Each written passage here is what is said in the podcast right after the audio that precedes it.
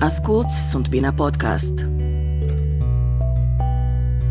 Ike și Lilia, o pereche de refugiați ucraineni din Kiev, ale căror nume au fost schimbate la solicitarea lor, stau în Republica Moldova din 26 decembrie, împreună cu cățeaua lor, Leila.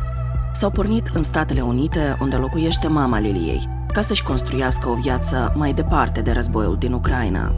Problemele birocratice i-au blocat în Chișinău, dar au și alte griji. Ike și Lilia sunt persoane cu adicții. Când trăiau în Kiev, urmau un tratament farmacologic cu metadonă, de care depinde bunăstarea lor fizică și mentală. Cum se vor descurca într-o țară nouă în care nu știu la cine să se adreseze după ajutor?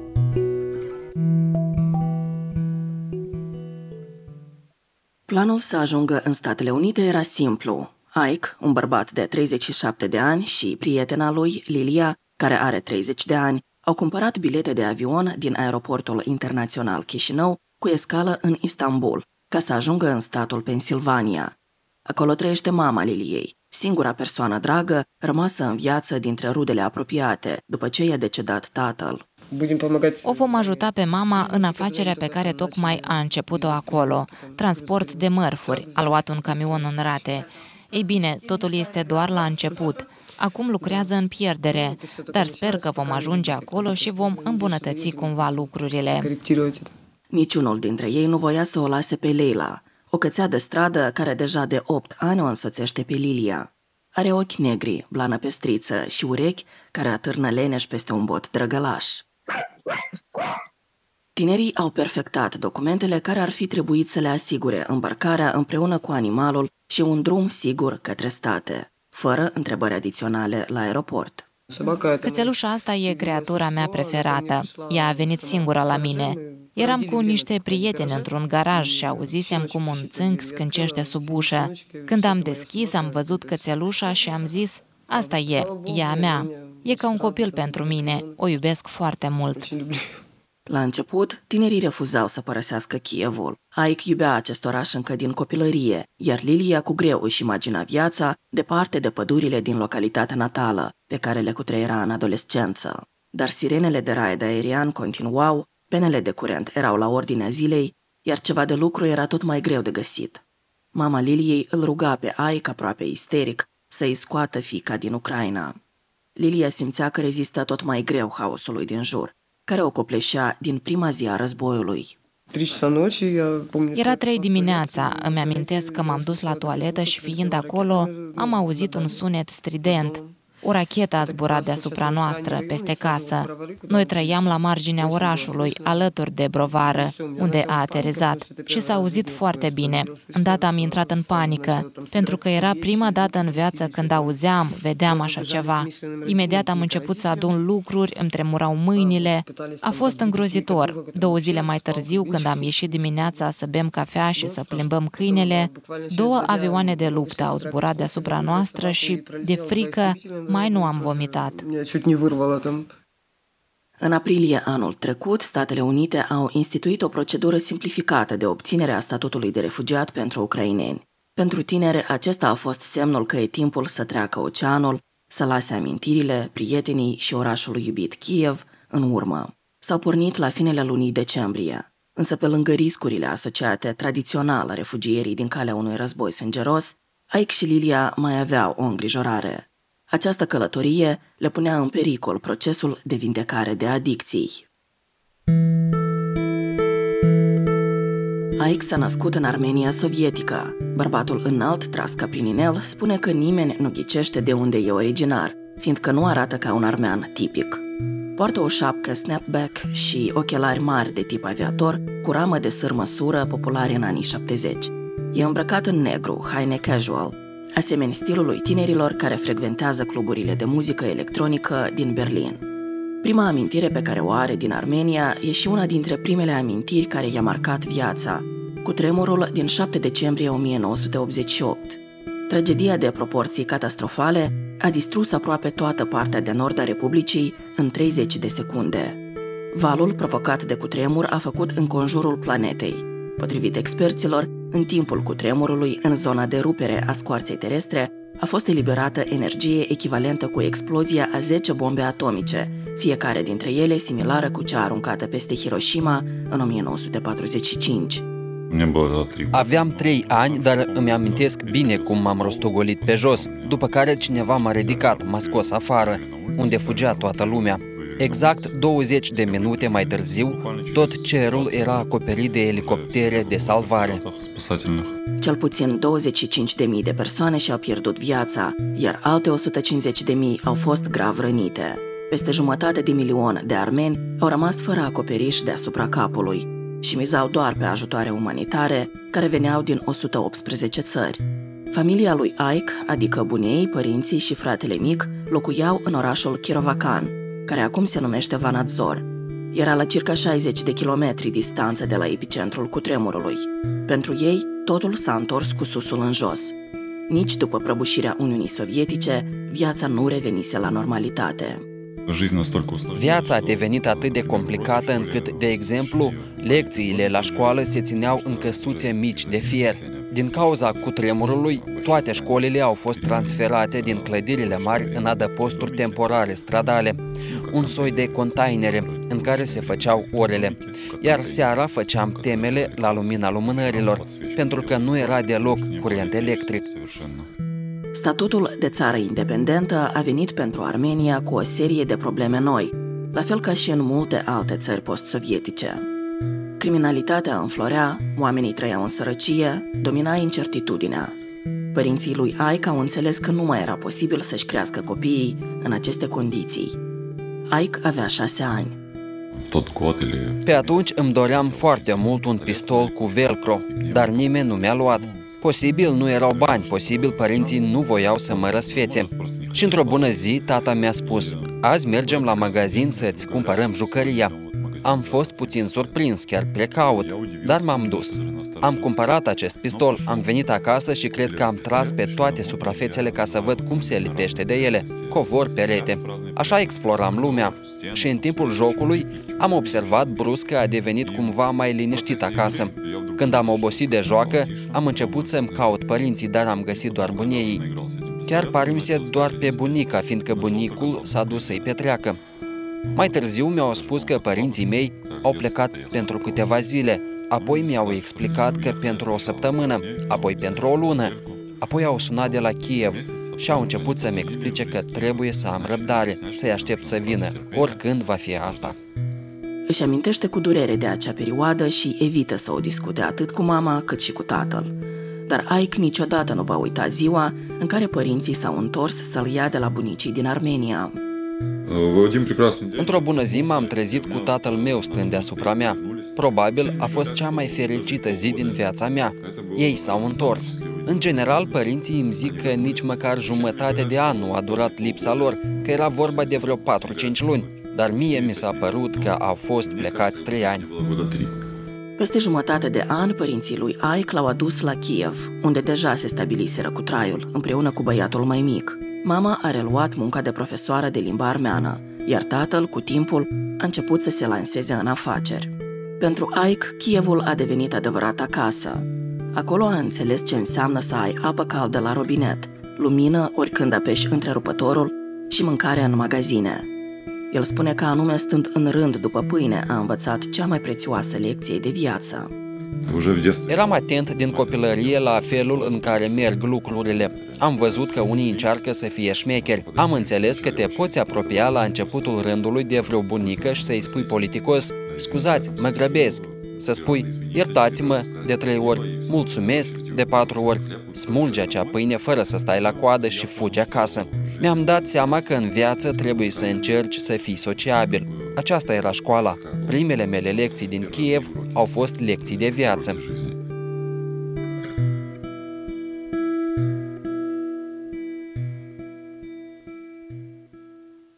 Lilia e o chieveană din rădăcini. Își adoră orașul. Îl explora de când era mică, neînfricată și cu o curiozitate fără margini. Îi plăcea mai ales zona centrală pe Cersk. E aproape de bulevardul principal din capitală, hrișciatic, popular și zgomotos, dar e mai liniștit, cu puține mașini și multe clădiri istorice. La școală, în loc de lecții, mergeam să mă plimb prin oraș. Bunica mea m-a dus toată copilăria la muzee, la tot felul de expoziții. Am fost suprasaturată de cultură în copilărie. Apoi mergeam singură la teatru, totul era interesant pentru mine. Îmi iubesc foarte mult orașul, dar din păcate acolo a venit războiul. Totul se dărâmă acum. Mă doare enorm, dar asta este viața. O brunetă zveltă cu privirea pătrunzătoare, Lilia dă de înțeles că nu a avut o copilărie ușoară, fiind crescută mai mult de bunica. Tânăra cu pomeți înalți și sprâncene subțiri, în stilul anilor 90, nu vorbește mult. Preferă să se exprime prin picturile sale, pe care le păstrează mai mult pentru sine și prietenii apropiați. Lilia spune că mama avea o fire nervoasă, în copilărie mergea pe coși de ouă în preajma ei. Tatăl a rămas în scaun cu rotile după o ceartă de stradă, incident care i-a mutilat viața. Pentru o fată adolescentă, acest mediu era sufocant. Am descoperit drogurile la 16 ani. Era greu să mă aflu acasă, pentru că în fiecare seară tatăl meu se îmbăta, începea să se plângă pe nemulțumirile vechi. Nu o bătea pe mama, dar o sperea foarte tare. În general, ne era rușine din cauza lui. Nici nu lăsam prietenii să mă viziteze acasă. Acum, desigur, mă doare să-mi amintesc asta. Dacă aș fi știut atunci ce știu acum, aș fi făcut totul altfel. Mi se pare că acum aș fi găsit limbaj comun cu el. Atunci mă interesau doar chestii adolescentine, cluburi, petreceri, haine. A încercat marihuana, psihedelice, amfetamine. Credea că a găsit soluția problemelor. Îmi plăcea că, datorită lor, mi-am descoperit pasiunea pentru lectură, ceea ce uram înainte de asta. Nu mi-ajungea răbdare să mă țin de cărți. A început să mă intereseze lumea din jur și credeam că asta era ceea ce îmi lipsea pentru a avea o viață normală. Ike locuia într-o zonă a Kievului cu clădiri tipic sovietice, înconjurat de oameni care aveau aceleași lipsuri ca și familia lor. Mой massiv, это лесной massiv называется. Sectorul în care locuiam se numea Lesnoi Masiv, adică masivul forestier. Este considerat cel mai criminal sector din Kiev.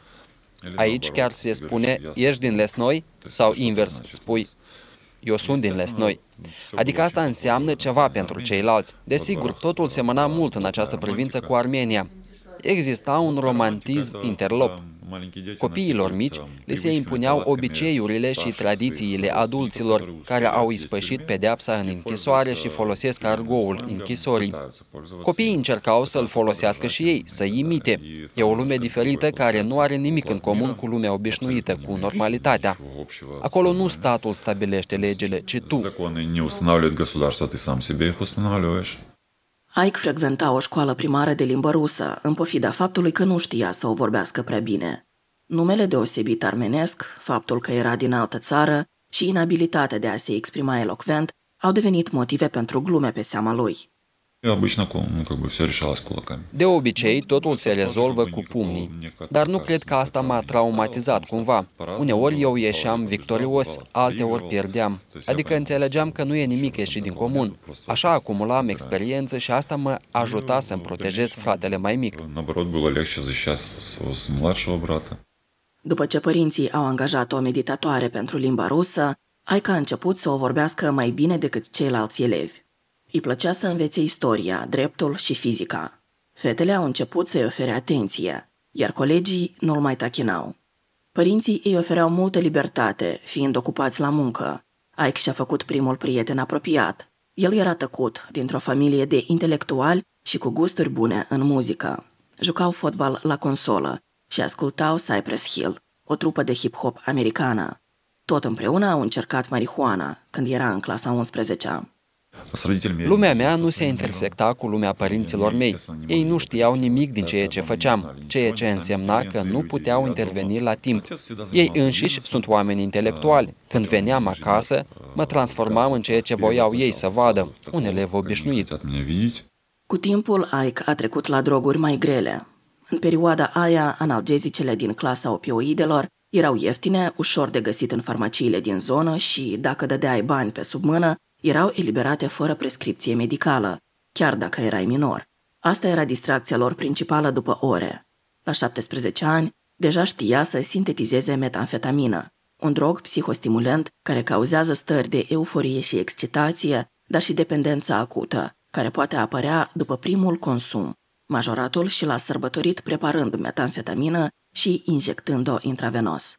Unul dintre prieteni a încercat să-l facă să se răzgândească. El tot mă convingea să nu fac asta, îmi spunea, înțelegi că e ceva ce te va urmări toată viața? Iar eu spuneam, da, Leoșa, eu fac acest pas în mod conștient. Îmi e interesant, pur și simplu, îmi este interesant. În așa mod, eu exploram lumea. Societatea nu mi oferea nimic altceva. Erau mai multe farmacii decât terenuri sportive. Nici măcar nu aveam un loc amenajat pentru fotbal. Băteam mingea pe asfalt în parcările de mașini printre copaci. Nu era nimic pentru tineri. După consumul drogului, valul de euforie îl copleșea pe Ike pentru câteva minute, după care se retrăgea timp de vreo 30 de ore. Prețul pe care îl plătea însă era mare. Insomnie, înrăutățirea aspectului fizic, memorie proastă. Știa că a făcut un pas pe care îl va regreta toată viața. Am înțeles că trebuia să mă opresc încă în perioada metamfetaminei. Deja îmi scriam notițe că atunci când îmi voi reveni de la efectul drogului, să țin minte că vreau să încetez, să renunț la asta. Dar era o dependență psihologică foarte puternică. Îmi doream acest sentiment de euforie. Deciți că gata, azi nu folosești și renunți de tot. Dar e destul să te confrunți cu cel mai mic stres și te gândești, ducă-se totul pe apa sâmbetei. Când colegii de școală au început să depună dosare pentru a intra la universitate, Aica a descoperit că nu are aceleași oportunități ca ceilalți. El a fost adus de părinți în Ucraina ilegal. Nu avea documente de identitate. Deși nu era o problemă gravă în viața de zi cu zi, asta l-a împiedicat să intre la o facultate de drept, așa cum visa. Lilia și Ike s-au întâlnit acasă la niște prieteni comuni acum șapte ani. Prima dată când ne-am văzut, n-am găsit limbaj comun. Ike povestea ceva foarte animat, iar Lilia încerca să nu se lase iritată de extrovertismul lui.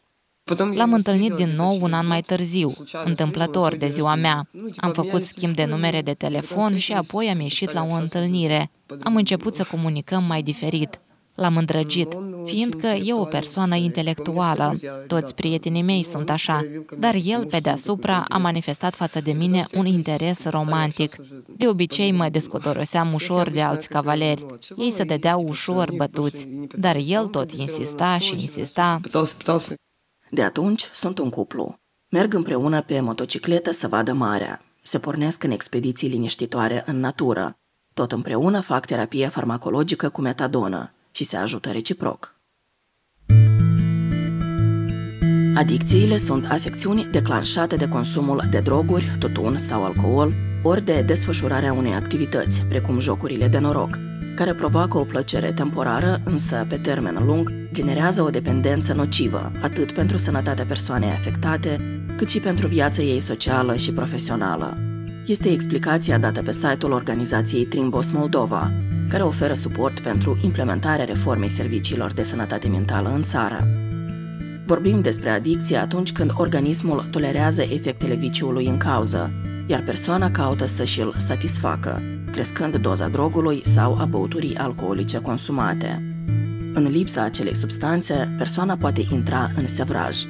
Adicțiile sunt declanșate deseori de probleme emoționale, iar persoana afectată le percepe ca pe o formă de compensare a nevoii nesatisfăcute. Există mai mulți factori de risc pentru dezvoltarea unei adicții, dar unul este prevalent, explică psihologa și psihoterapeuta Oxana Gumenea. La bază orice adicție este relația întreruptă da? sau relația disfuncțională sau cu părinți sau cu persoanele apropiate sau poate un deces sau o traumă care eu am uh, simțit sau în copilărie mică sau în adolescență sau chiar dacă am fost un om matur, dar a fost o situație care a fost așa de copleșitoare că eu n-am putut face față și eu am folosit alcool sau drog pentru a alina această durere. Persoanele cu adicții continuă să fie stigmatizate în Republica Moldova, spune Gumenea. Există stereotipuri că cei care consumă droguri, alcool sau sunt dependenți de jocuri de noroc au o moralitate scăzută și facultăți mentale proaste.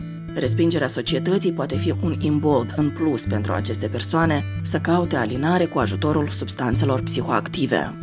Noi trebuie să înțelegem că asta este boală și orice boală poate fi tratată da, evident, când eu sunt persoană dependentă, eu trebuie să înțeleg că dependența sau adicția mea rămâne cu mine pe toată viața. Nu există foști consumatori a drogurilor și terapia cu persoanele dependente foarte mult se bazează pe înțelegerea acestui fapt că tu nu poți consuma controlat drog, că unica ta soluție este de a obține de consum dar tu trebuie să înțelegi că orice, de o mică doză, tu poți recădea în boala ta. Dacă persoanele care consumă droguri o să fie acceptate de societate, atunci ei au mai multe șanse de a trăi în societate și de a nu recădea în folosirea drogurilor.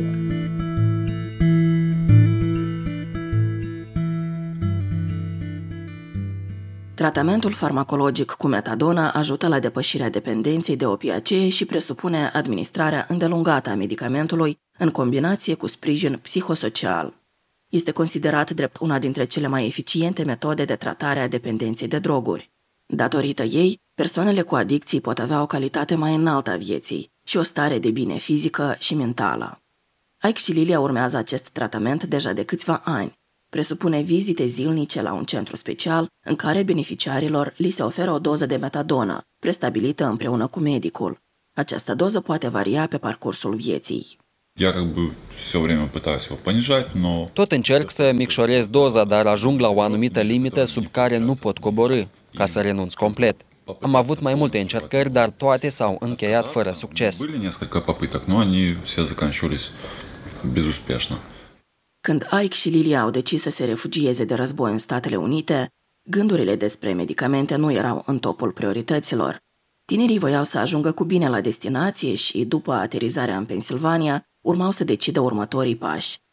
Când au venit la aeroportul din Chișinău, reprezentanții companiei aeriene cu care zburau i-au anunțat că nu recunosc tipul de document prezentat pentru cățeaua Leila și că nu-i pot lăsa să se urce la bord.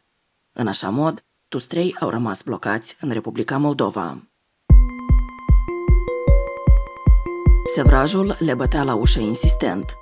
Tinerii au încercat să-l țină sub control cu alcool, un gest comun pentru persoanele cu adicții care se află în situații similare, dar au făcut mai rău, spune Ike. El a căutat pe internet informație despre terapia cu metadonă în Moldova, dar n-a găsit informații utile. La 10 zi, a sunat disperat la urgență. Acolo li s-a spus să meargă la dispensarul republican de narcologie. Mi-aduc aminte că am mers acolo seara târziu, pe la 8. S-au uitat la noi cu uimire în ochi, ne-au spus Băieți, la început nu trebuie să veniți la noi, dar să mergeți altundeva. Apoi după asta reveniți aici. Ne simțeam atât de rău încât nu ne puteam imagina cum vom face aceste drumuri. Mi-a fost rău dimineața, nu am dormit multe nopți. Cert era că în această stare nu ne puteam deplasa nicăieri, nici nu aveam putere. Când umblam pe la aceste spitale, încă nu nimerisem la terapie de substituție și m-a văzut un doctor. El s-a uitat speriat la mine și imediat a început să caute în fel și chip să ne ajute, fiindcă situația era foarte gravă. Când au revenit, au întâlnit un alt refugiat ucrainean care le-a spus adresa exactă a secției la care trebuie să meargă. Acolo au discutat cu specialiști, care s-au asigurat că sunt consumatori de metadonă, au verificat durata terapiei farmacologice și dozele agreate cu medicul. Apoi li s-a dat bilet de trimitere la narcolog. Timp de câteva zile, după mai multe încercări, narcologa ne-a adus la o doză care ni se potrivea, astfel încât să putem dormi normal și să ne desfășurăm activitățile zilnice.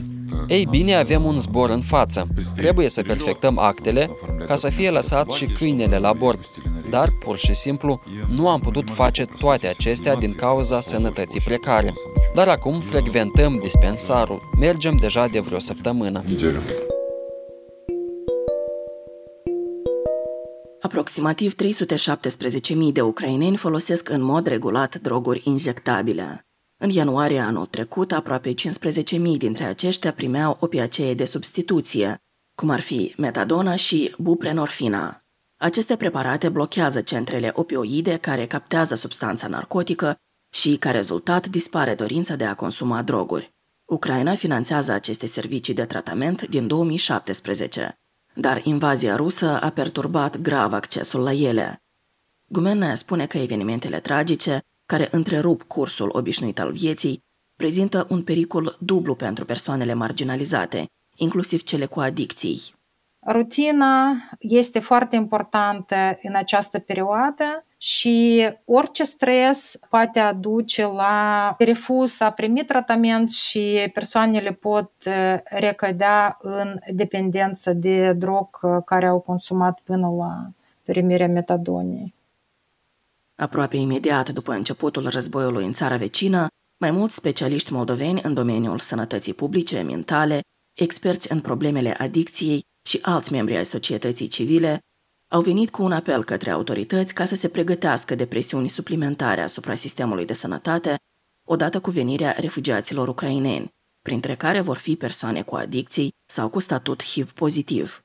Printre acești experți este și Ludmila Marandici, managera Centrului de zi pentru persoanele consumatoare de substanțe psihoactive al Asociației Inițiativa Pozitivă persoana care i-au distrus casa sau dacă ea și-a luat documentul și a fugit de acasă, cu siguranță ea nici nu s-a gândit că ea trebuie să-și iei preparatele cu dânsa. Și în acest fel noi am accelerat pregătirea pentru a primi acești refugiați și la ședințele care au fost, noi am ridicat întrebarea de evaluarea necesităților care ar putea să fie și evaluarea stocurilor care sunt și de văzut dacă în caz că uh, stocurile nu sunt mari sau uh, nu o să facem față lucrurilor uh, legate cu refugiații, atunci să prevedem sau să avem un plan de procurări suplimentare de preparate sau de medicamente pentru a face față provocărilor. Membrii ONG-ului Inițiativa Pozitivă oferă ajutor divers pentru refugiații din Ucraina în Chișinău, medical, psihologic și umanitar, precum și consultanță juridică la necesitate. De asemenea, refugiații beneficiază de testare și tratament gratuit pentru HIV și tuberculoză. De curând, doritorii pot primi asistență pentru angajare în câmpul muncii. De mai mulți ani există o colaborare eficientă dintre organizația lor și autoritățile naționale, spune Marandici. Statul acordă tratament medicamentos, dar nu are posibilitate de a acorda tratamentul psihosocial. Dar succesul unui tratament este atunci când este în combinație tratamentul medicamentos și cu suportul psihosocial a acestor persoane. Și atunci rezultatele sunt cu mult mai bune. Noi avem în echipă lucrători sociali, avem echipă asistent social, avem în echipă psiholog și atunci când se evaluează starea persoanei, fiindcă se completează o anchetă, se identifică unele probleme de care suferă această persoană și în acest fel se îndeplinește un plan de acțiuni pentru a înlătura problemele cu care se confruntă Ike și Lilia spun că, deși pe hârtie în Ucraina acest tratament e gratuit, sunt încurajate informal donațiile către clinici, care sunt puține la număr și la care e un rând interminabil. Au fost plăcut surprinși că în Republica Moldova au avut acces la tratamentul farmacologic cu metadonă, fără bani și în timp relativ scurt. După ce semnezi toate documentele că nu ai dreptul să-l transmiți altcuiva, că trebuie să-l controlezi, să-l ții în încăperi închise, în dulapuri încuiate, că am fost avertizați de risc de supradoză, că odată ce este la îndemână există riscul să vrem să folosim o doză pentru 2-3 zile într-o singură zi, doar atunci se eliberează metadona. Se oferă dozele odată, inclusiv pentru sâmbătă și duminică. E ceva ce nu era în Kiev de la început. Dar din cauza războiului, uneori se dă cu rezervă pentru pentru o lună. Его сразу выдают на месяц вперед на руки. Acum, Ike și Lilia se ocupă de perfectarea documentelor pentru câine, dar și de reînnoirea vizei americane, care între timp a expirat. Abia așteaptă să ajungă în state, dar încearcă să fie răbdători. Între timp, Lilia a decis cum vrea să-și vadă viitorul. Vreau un copil, vreau să termin cu drogurile. Obișnuiam să mă gândesc acum 3 sau 4 ani că nu vreau copii, că aș mai dori să petrec vreun an, să mă distrez, să consum. Dar acum nu văd nimic bun în asta. Aș vrea să scap. Pentru Aic, această conștientizare a venit odată cu prima doză de droguri injectabile. Consumul intravenos accelerează adicția din cauza vitezei și intensității efectului și poate deveni fatal. Și în etapă metamfetaminul mi-a când am încercat metamfetamina, am fost suficient de deștept să înțeleg că făcusem un pas catastrofal în viața mea, că o viață normală este puțin probabilă, chiar dacă m-aș vindeca. Pentru că am înțeles că problema nu era că nu pot să renunț la drog, ci că mi-l doream. Totdeauna mi-am dorit să nu vreau să iau droguri, nu să pot renunța, ci să nu vreau deloc.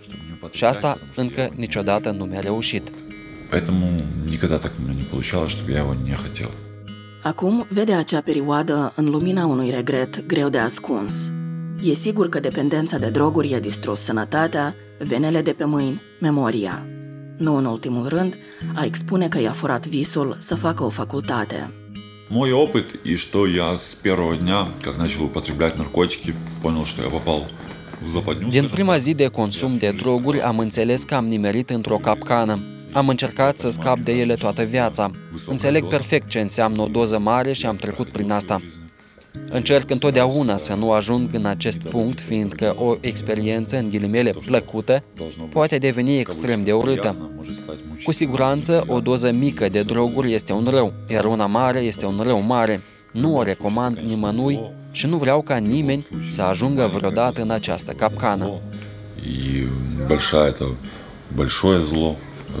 Никому не рекомендую, никому не желаю никогда в жизни попадать в эту западню.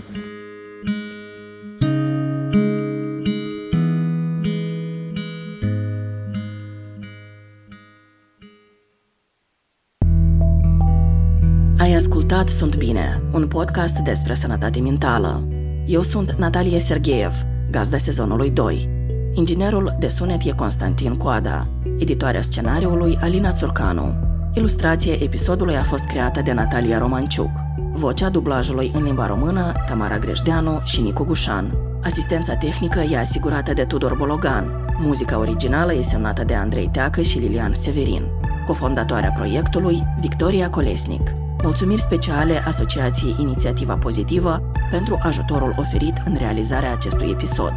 Găsești Sunt Bine pe toate platformele de distribuție a podcasturilor, inclusiv Apple Podcasts, Google Podcasts, Spotify și YouTube. Urmărește-ne pe Facebook și Instagram ca să nu pierzi niciun episod nou. Ascultă sezonul 1 pe suntbine.md. Tot acolo te poți abona la newsletterul nostru.